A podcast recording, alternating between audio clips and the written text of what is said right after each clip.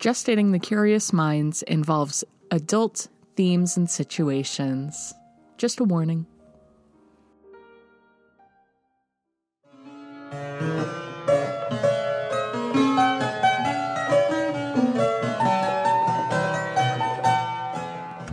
Can you sing I Believe We Can Fly? I believe I can fly. I believe I can touch the sky. I think about it every night and day.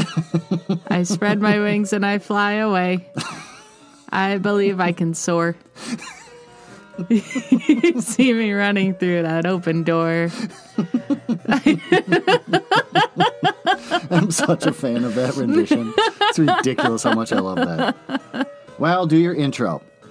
Welcome to Gestating the Curious Minds, where we have a dalliance in the meadows of prose.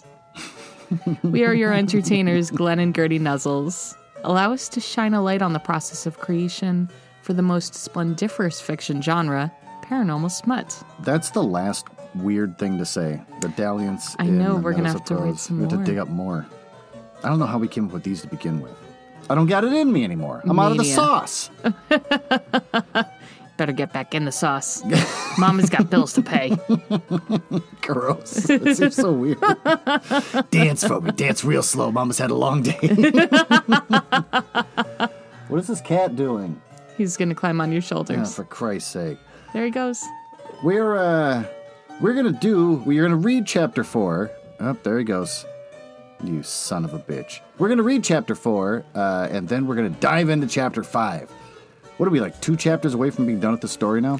We're pretty close. Pretty damn close. All right, want me to read this shit? Please read it. Chapter 4 John's heart raced each time he snuck into the pool area just after closing, knowing he had such a short period of time where he could woo Hattie and potentially seal a sexual deal before the Bucket Brigade showed uh, prepared to arrive at the pool the next for the next day. I fucked that all up. I'm not starting over. First sentence. It's the cat. He's walking back and forth on the table, and I keep looking at him from the corner of my eye, and I'm not reading what I'm supposed to be reading. I can see his balls. Get him off the table.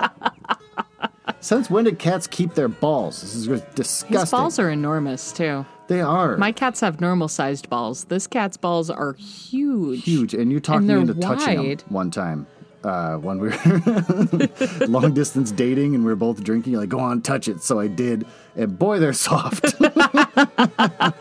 it's like they're filled with cream on the inside. Can you get down, little man? He found himself uh, reusing his previous seductive strategies, hoping to impress Hattie with his false financial success and skill. John stole a neighbor's penny farthing, which was impressive in height and had cool flames painted on the side. He rode it triumphantly uh, onto the pool deck, recognizing the sheer arousal on Hattie's face at the sight of his studly steed. He stood on the pegs of the contraption. She stood on the pegs of the contraption as John attempted to steady themselves for the their ride about the pool grounds. But his thin legs were not quite strong enough to gain them any real speed. Before they could creep their way to a suitable snogging spot, uh, the curse dragged Hattie back to the watery depths of the pool, ending their night. Next evening, in the interest of time, John prepared uh, an amorous picnic of berries and cream.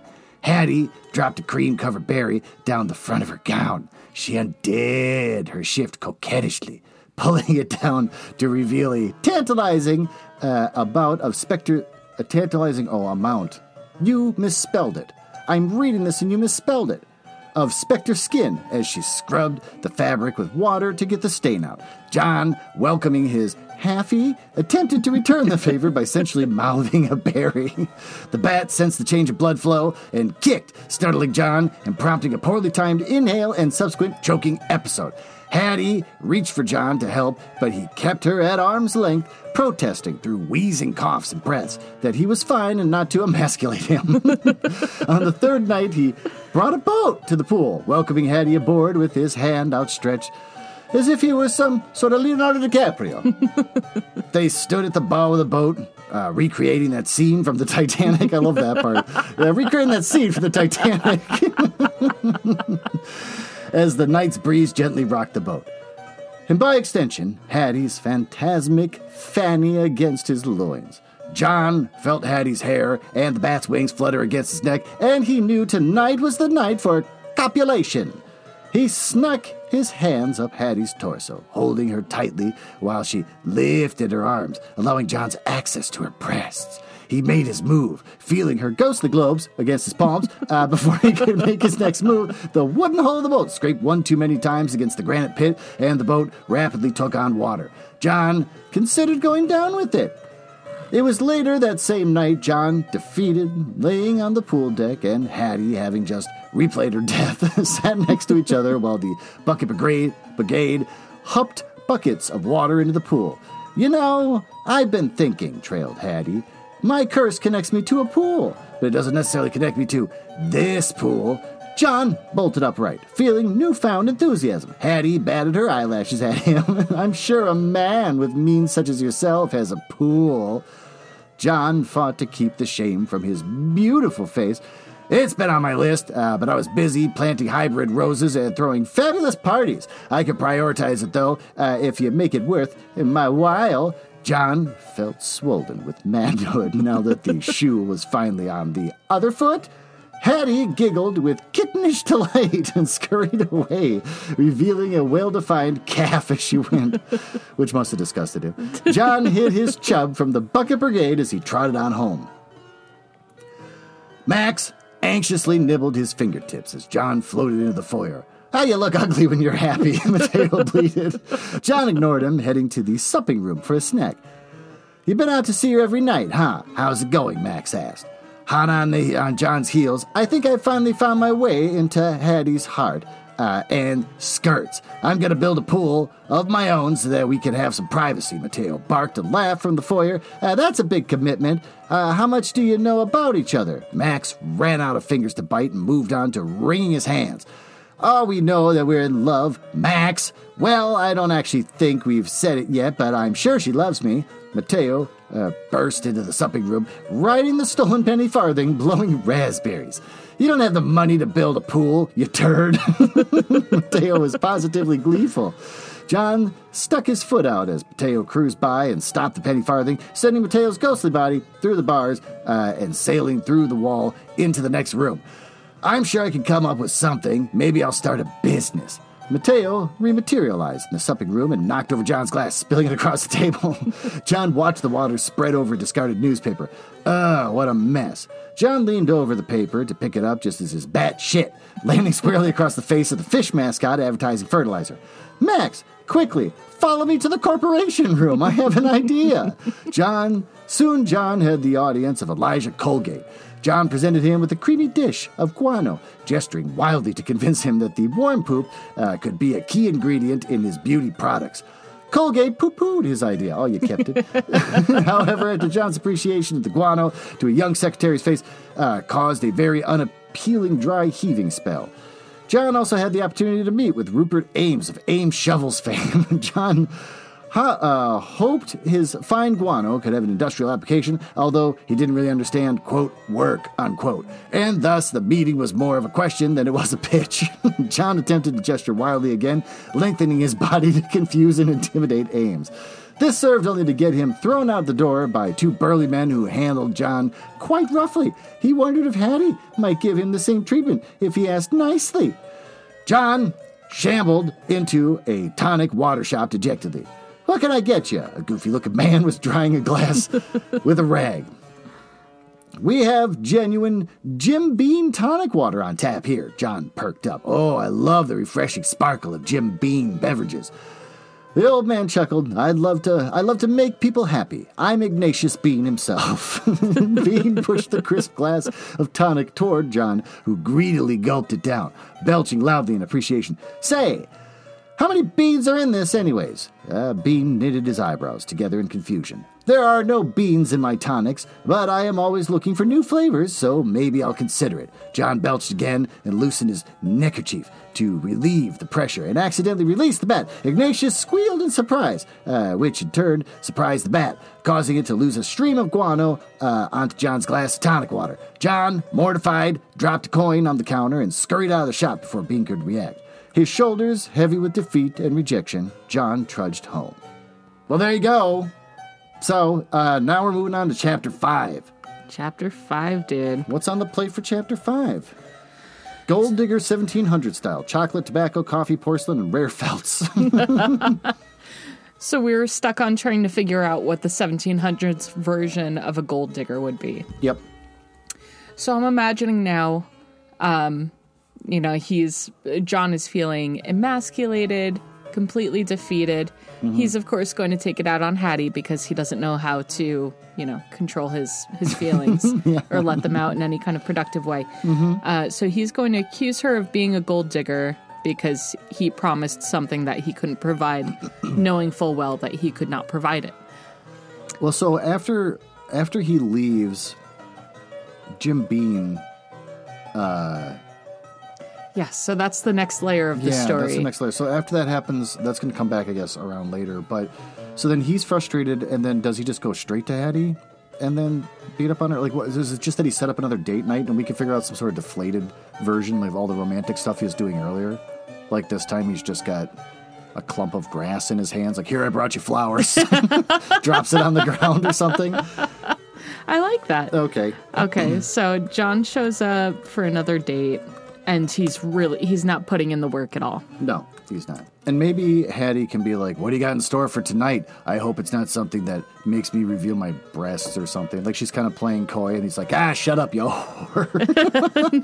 You're just using me for my pool." And it makes him snap. yeah, makes him snap because she's, uh, Yeah. yeah. Oh, because then maybe she's like, "What do you got in store? I hope it's not something that blah blah blah." And then he'll be like. I brought this two by four that I found when I was walking over here, or something like that. And then she'll be like, "Well, that doesn't make me horny at all." Then he can get mad at her and say, Yeah. "You're just using me." That's a great idea. Uh, should it be the clump of grass that he presents to her? Is there something- Or should it be something else? Better, something more deflated. Yeah. What's You- the saddest thing that you can offer someone on a date? dead animal, dead bunny. Oh no! I found this squashed carcass. oh yeah, maybe he promised uh, another picnic, so he brings uh, a a dead bird or something he finds. As food for the picnic, Yeah, and you just say something like, "What the hell's that?" It's like it's a dead bird I found. Like that's not food. Like, well, we can skin it and cook it. I'll say nothing's good enough for you. it's a free kill. I didn't have to do all the work. I think it died of old age. Look how bony it is. For all we know, it was a humane death. yep. And this is the nature of how things work anyway. It's the circle of life. what, you want everything to be porcelain? You want rare felts? There we go. You just want to latch yourself onto a man that's going to let you collect exotic moths. Yeah. Have the leisurely lifestyle to collect exotic moths. Oh, what did you just say? uh, you just want to latch yourself onto a man that allows you the leisurely lifestyle where you can do things like collect exotic moths. Sorry, I'm writing that down verbatim Yeah. because I absolutely love that sentence. I like that uh, you could always throw in the like collecting exotic moths. Well, I don't know, eating chocolate and smoking tobacco. Exactly. just start piling them all on there. Let's do that because from last uh, from last episode we have you want to have many fine porcelain chamber pots at someone else's expense. My purse will not fund your defra- your depraved chocolate desires. because he's, she's eating so much chocolate, she's just shitting all the time in Diesel's chamber pots. Okay. What else do we have? So we covered chocolate, porcelain. Uh, I've got rare felts. Rare Dresses made of rare felt. Are we talking about the same kind of felt that I remember from like elementary school? Um, yeah. For like hats and cloaks and things because it repels water. Does it repel water? I never knew that. Yeah, most wool cloaks and stuff are felted. Key I only ever used or knew of felt because they had a felt board that was black, and then you cut out shapes that are made of felt and put them on the felt board. cute. We were a poor school. that was like the highlight. I thought that was the coolest thing I'd ever seen. I was like, "This is awesome! That is you cool. can put it up there and it'll stay up there forever." That's so cute. I didn't know that people actually made real clothes out of it. Well, yeah. Not crafting felt. That's very thin and floppy. Oh, that's the felt I was thinking. to felt a wool is a um uh uh uh what's the word a technique Can we use crafting felt in this? Where you find dresses made of crafting felt. and elmer's glue No, it's cool. where am i going to get all the horses for that you think i'm made of money know how many horses have to die to make one small bottle of glue? That's like 12 horses. So they get in this big blowout fight. Uh, and does he decide to leave or does she tell him to leave? Um, she could be. Or do we have her get heartbroken like she's crying and tells him to leave and then he storms off in a huff? Is this where he lets it slip? Yeah, they, because they also need to find out that John was the one that caused her death. Oh, does that happen now? Yeah, you're right. The story's Yeah, that wrapping happens up. now. For some reason, I was thinking, oh, that's a good point. Okay, so instead of dragging it out and making it actually like like a, a sensible line in the conversation, at some point in the argument, he could blurt out, "You're like that dumb woman I burned alive back when I was a child."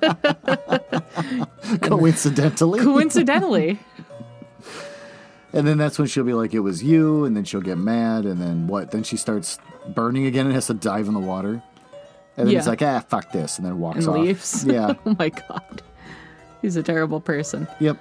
So then he gets back home. I was wondering, for some reason, I think that was different though. That was uh, Watercress when he went on a date with her, and that's when the bat first got stuck to his neck, and he went to that like kid's window to see the bat reflected in the window, but then the kid got up there and got scared or whatever. Eh, things don't have to make sense. This is a different environment, but we could have him basically like trudge off and then like stop to look in the same window and uh, he sees the bat and he's like, "You ruined my life." But then it's like that. And now this kid isn't a kid anymore. He's like a twenty something It's like smoking a cigarette. And like, what are you doing outside my window? And he's like, "I got in a fight.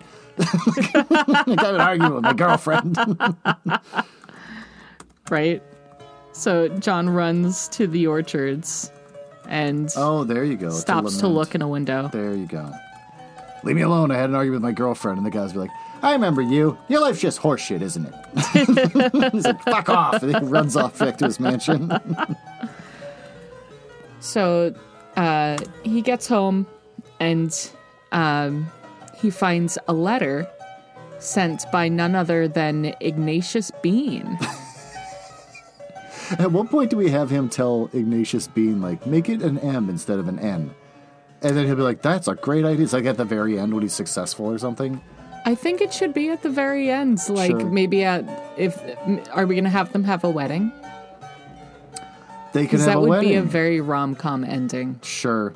There you where go. they're just like finger guns. or we could have Max suggested even one of the ghosts. yeah, true. You're like, you ever think about changing that to Beam instead of Bean?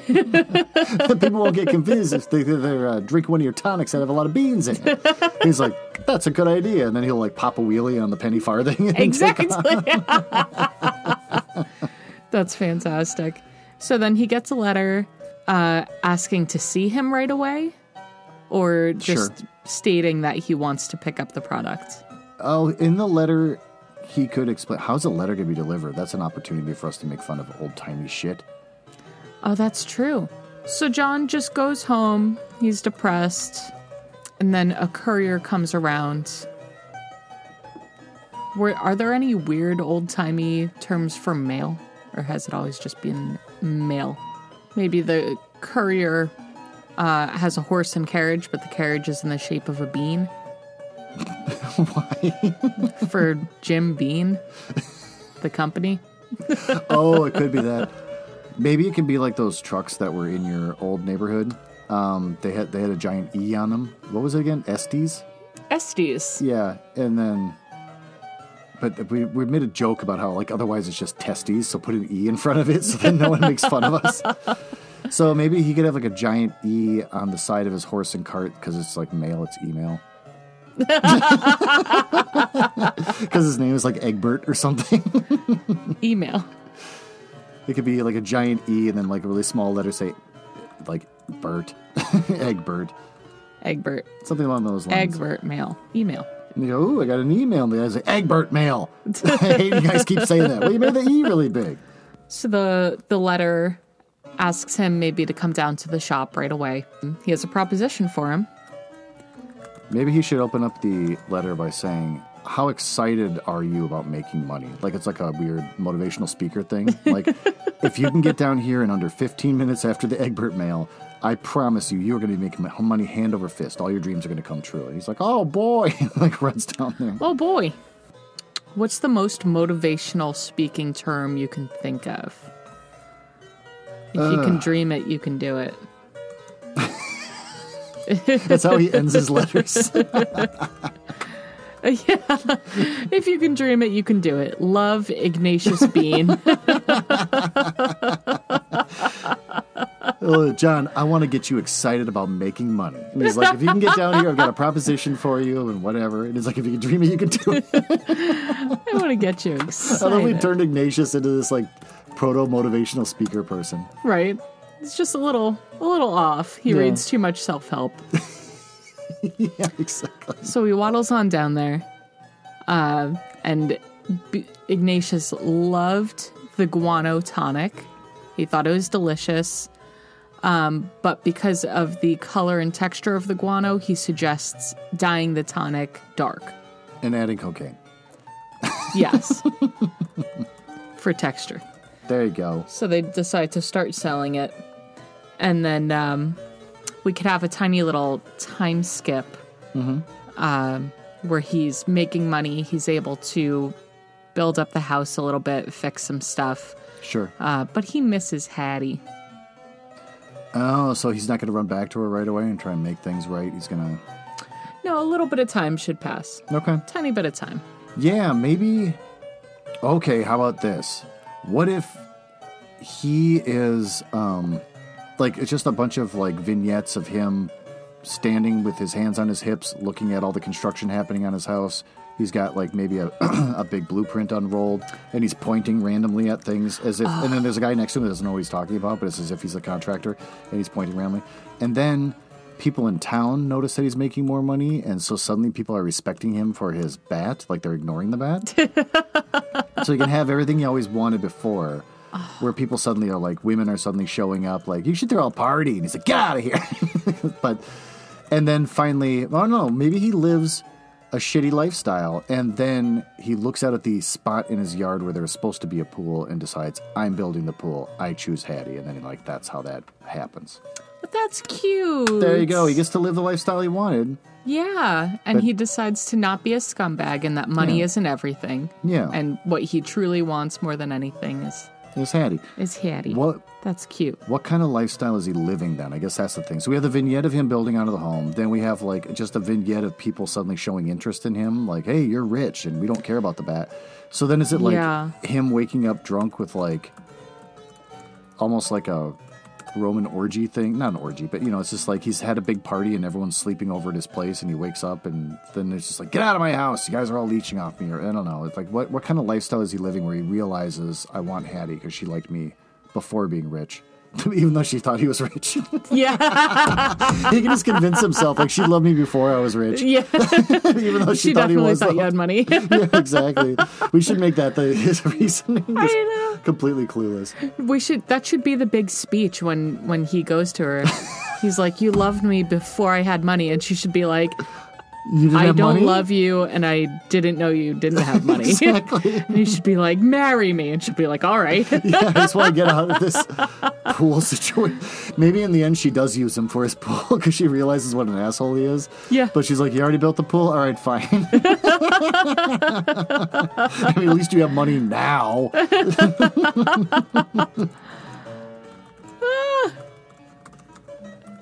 I didn't know. You weren't rich. That's fantastic. I love that so much.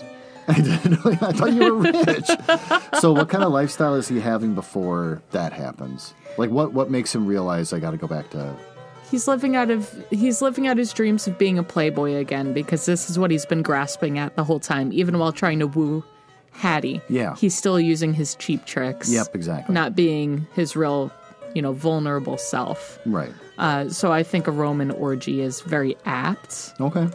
So then just be everyone around some big, like a, like what would it be? His orgy room? It would be what copulation room? What would we call it? I like the orgy room. Orgy, just flat out orgy room, The orgy room. Um, where there's just like silk everywhere and like all sorts of fainting couches to have sex on.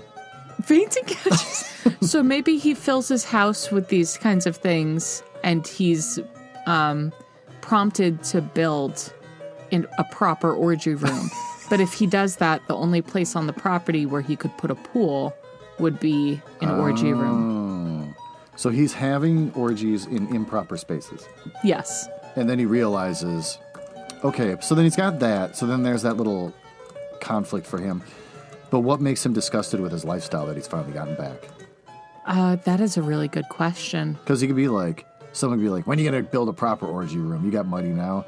And, um, but then he's disgusted by something about his lifestyle that he has to choose, like, build it over where the pool would have been, or Does he have overhear people gossiping about his bat, but saying that they pretends it doesn't disgust them when it touches them because he has maybe money? the people he's hanging around are so sexually deviant that they are both disgusted by the bat, but turned on by the idea of having sex with this guy that's got a disgusting bat.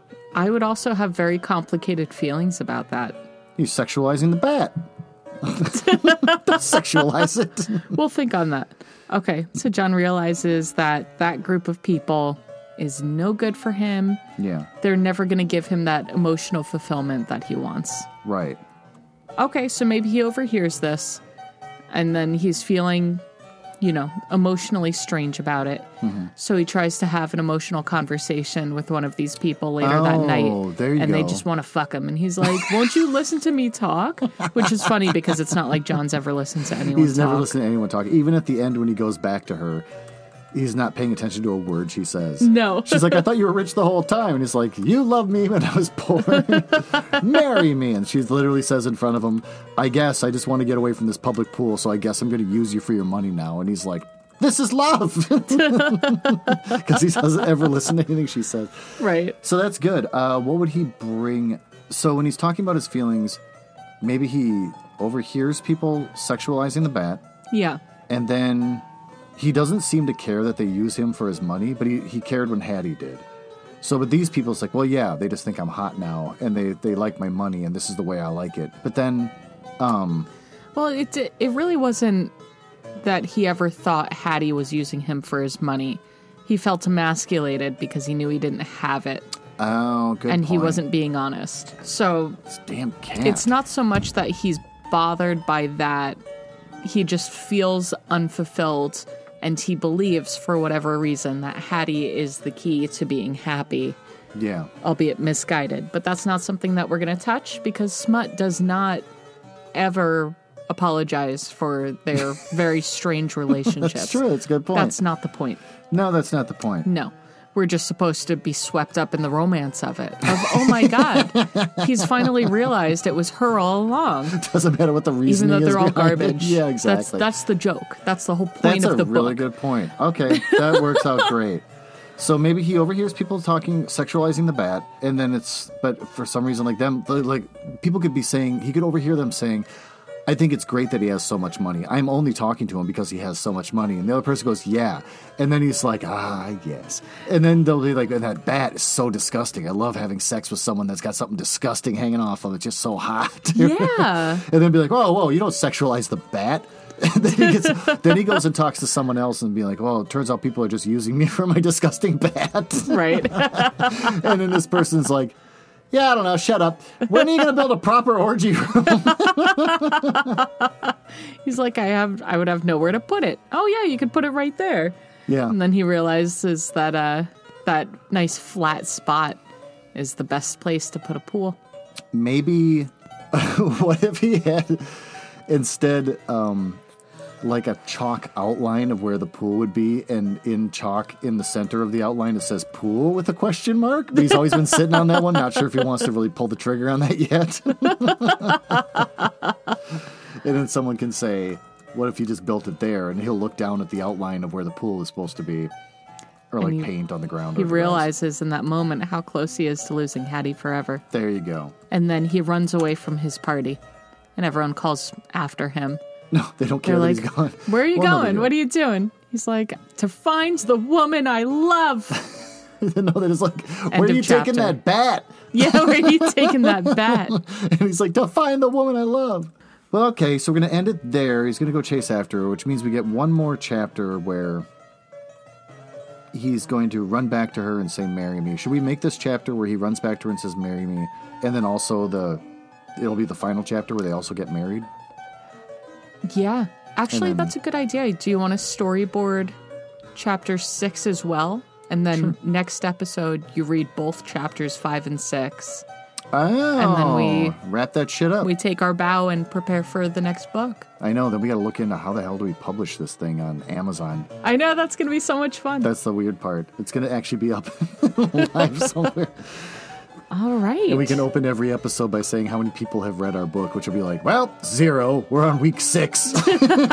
Nobody's reading it. Nobody's reading it. Tell your friends.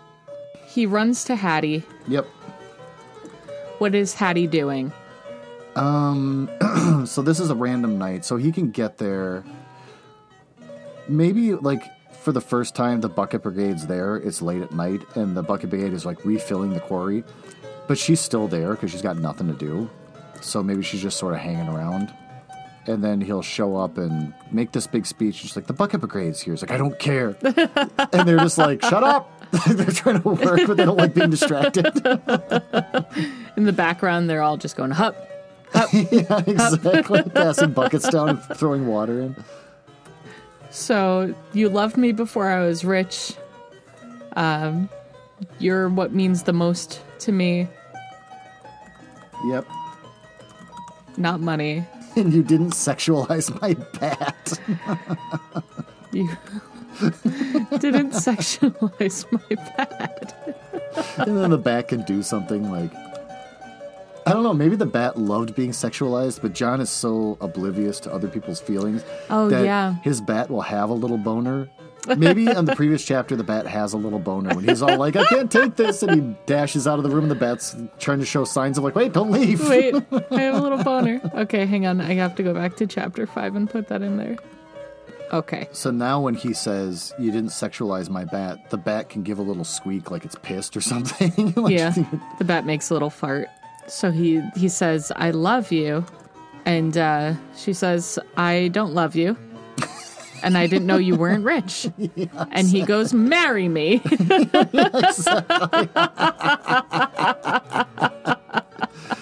Okay, what does she do? Does she just immediately say, you know, fine, whatever, it's better than sitting here in the public pool for the rest of eternity? Or does she have her own little moment where she walks off and, oh no, because he's got to tell her, no, all right, so she's going to say no, and then he's got to admit, like, you're like that one asshole that I threw a quarter at and she dived into the and burned herself. that already happens. That he already said that? Yeah. That's the argument they had last chapter. Oh, yeah, what am I thinking? so, you know what we could Yep, do? yep, he yep. runs to No, Hattie. The bucket brigade is refilling the pool. Yep. Maybe she's. Because Hattie's not tied to the pool anymore. Because the curse is broken. Because she found out who did it? Yeah. Oh. So maybe She has a choice to do anything she wants now. she can do anything she wants. So what would Hattie do? What would talk her into going? Maybe with she's him? eating a hot dog. Is she eating a hot dog? Why is she eating a hot dog? Oh, because she finally can now. She's free.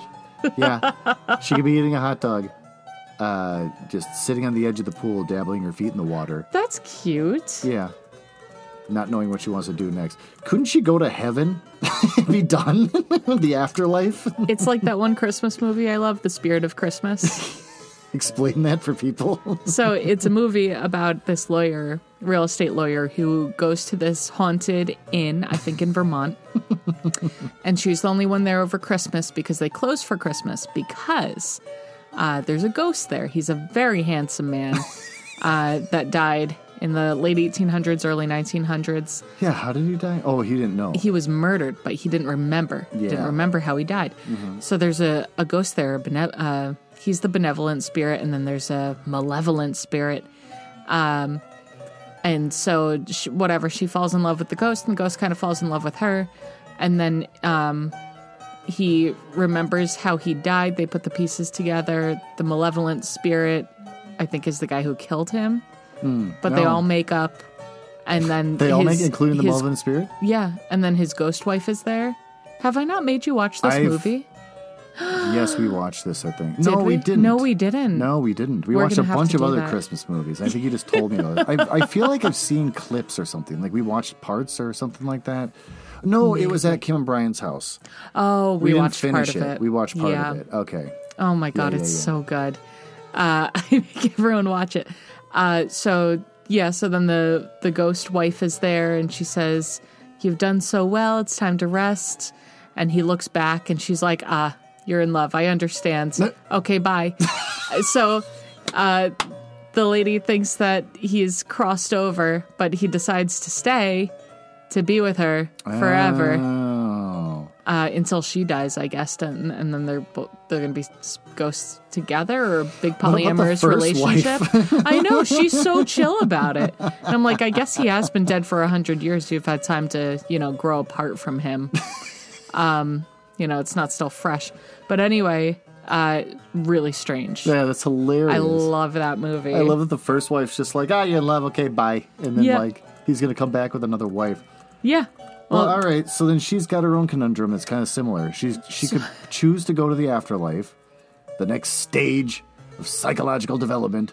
And, uh, but for some reason, she decides to stay with him. I think we painted ourselves in a corner. So how about this? She's eating a hot dog and kicking her feet in the pool, just chilling because Yeah. she doesn't have to work anymore. She is free.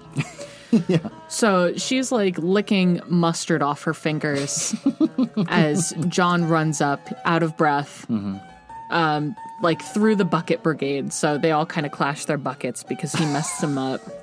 They could actually drop a bucket, and then the whole brigade's like, what are we doing? This has never happened before. it's, a always- break in our chain. It's been through. It's been such a smooth operation. exactly. How do we how do we fix this? So he uh, is out of breath, you know, maybe he falls down on his knees. Um, so she looks at him and, you know, is just like, what? Yeah. What are you doing back? right? So John says, uh, I'm sorry I killed you. Oh, does he even know? Yeah, because mean- they fight about that. Because he brought it up where he says, uh, You're like that one jerk that I blah, blah, blah. And then she's like, That was me. But maybe he didn't even pay attention when she's like, That's me. So he, maybe he still doesn't know that she's the one he killed. Would be kind Oh, of funny. that would be actually really funny. Like he's just so belligerent. And then she he comes back.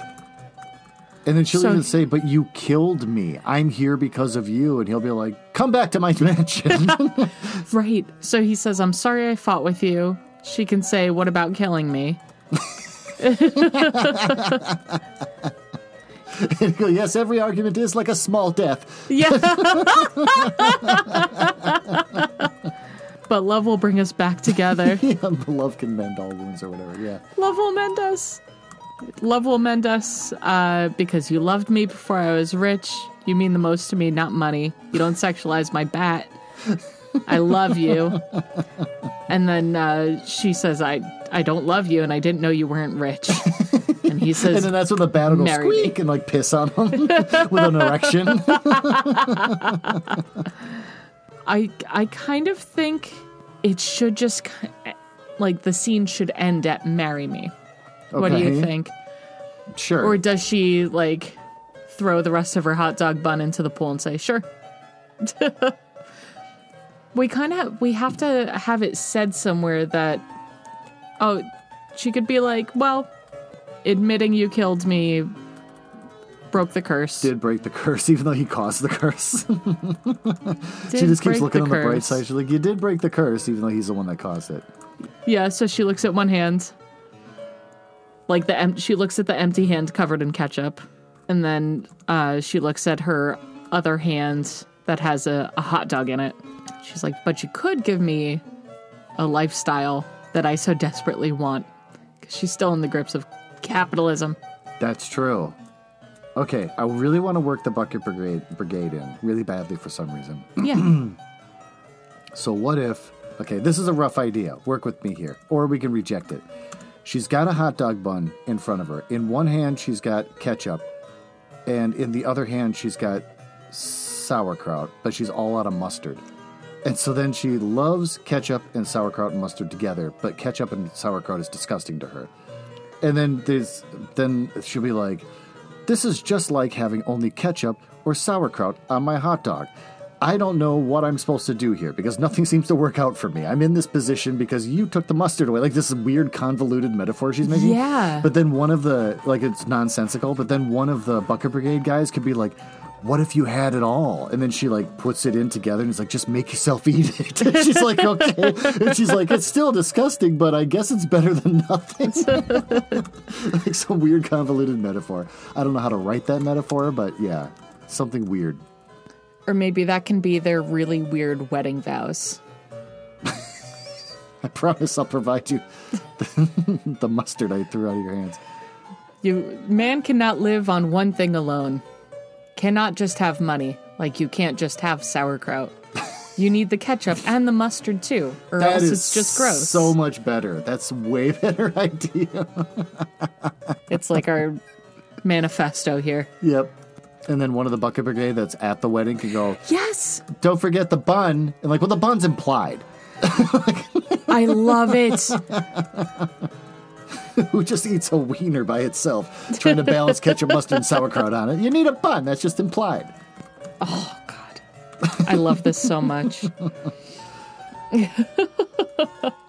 Then do they kiss or do they both have to eat opposite ends of a hot dog till their lips meet? Gross.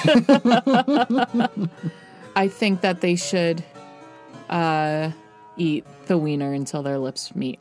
Okay. He's going to have to make some sort of speech about, like, I choose the hot dog and the bun and the ketchup and the mustard and the whatever. Sauerkraut. Sauerkraut. and he goes, and uh, goes, this represents our love and this hot dog makes me ravenous. and then he starts eating it and she's eating it. And then they chomp down on the wiener. And all her chunks keep falling down on the ground because she doesn't have a physical stomach.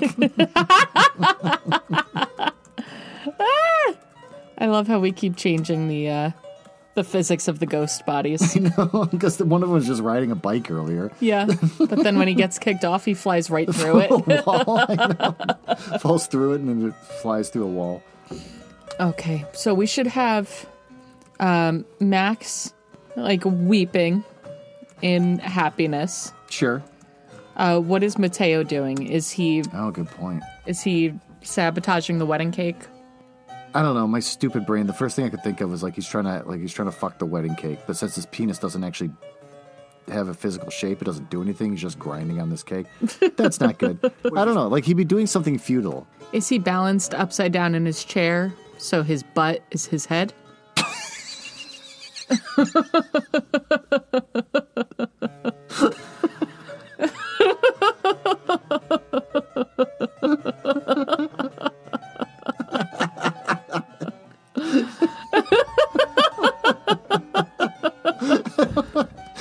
simplicity. Do you like that? Yeah, okay. that.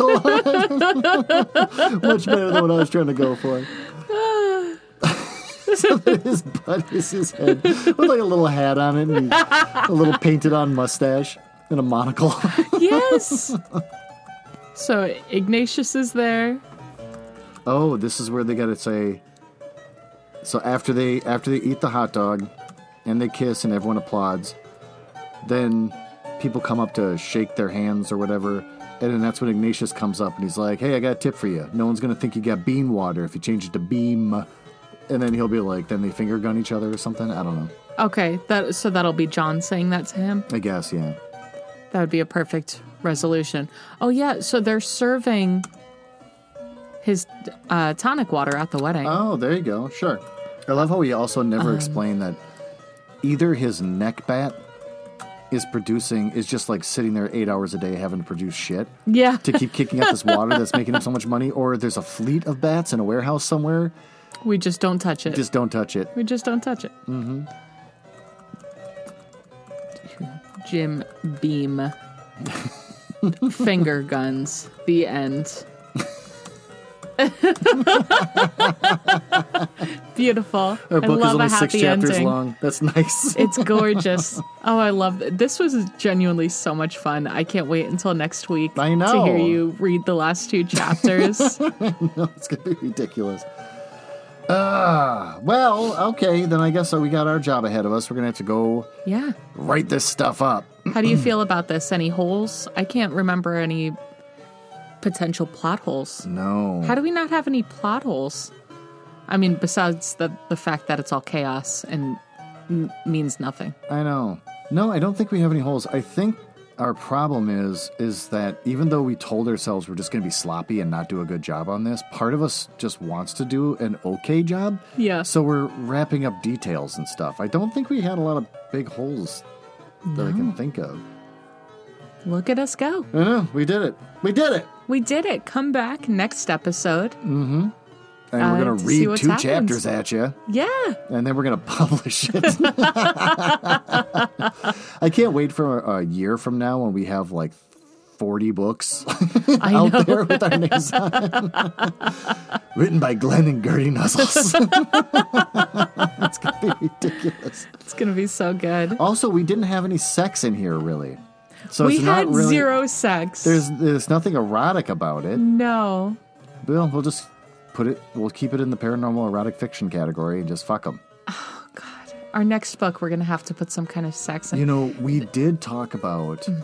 when she finally does get in the pool that she was going to give him a really awkward hand job because she has never had sex before. So the sex was horrible. Maybe that's maybe we just have a tiny little like prologue.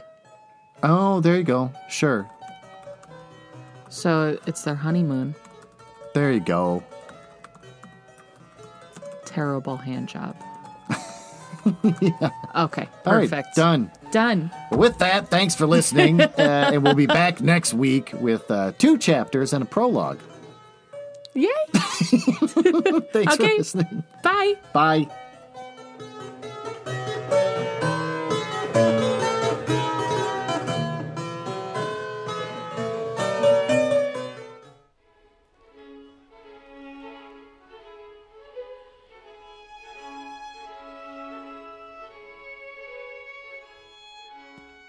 Want to contact us?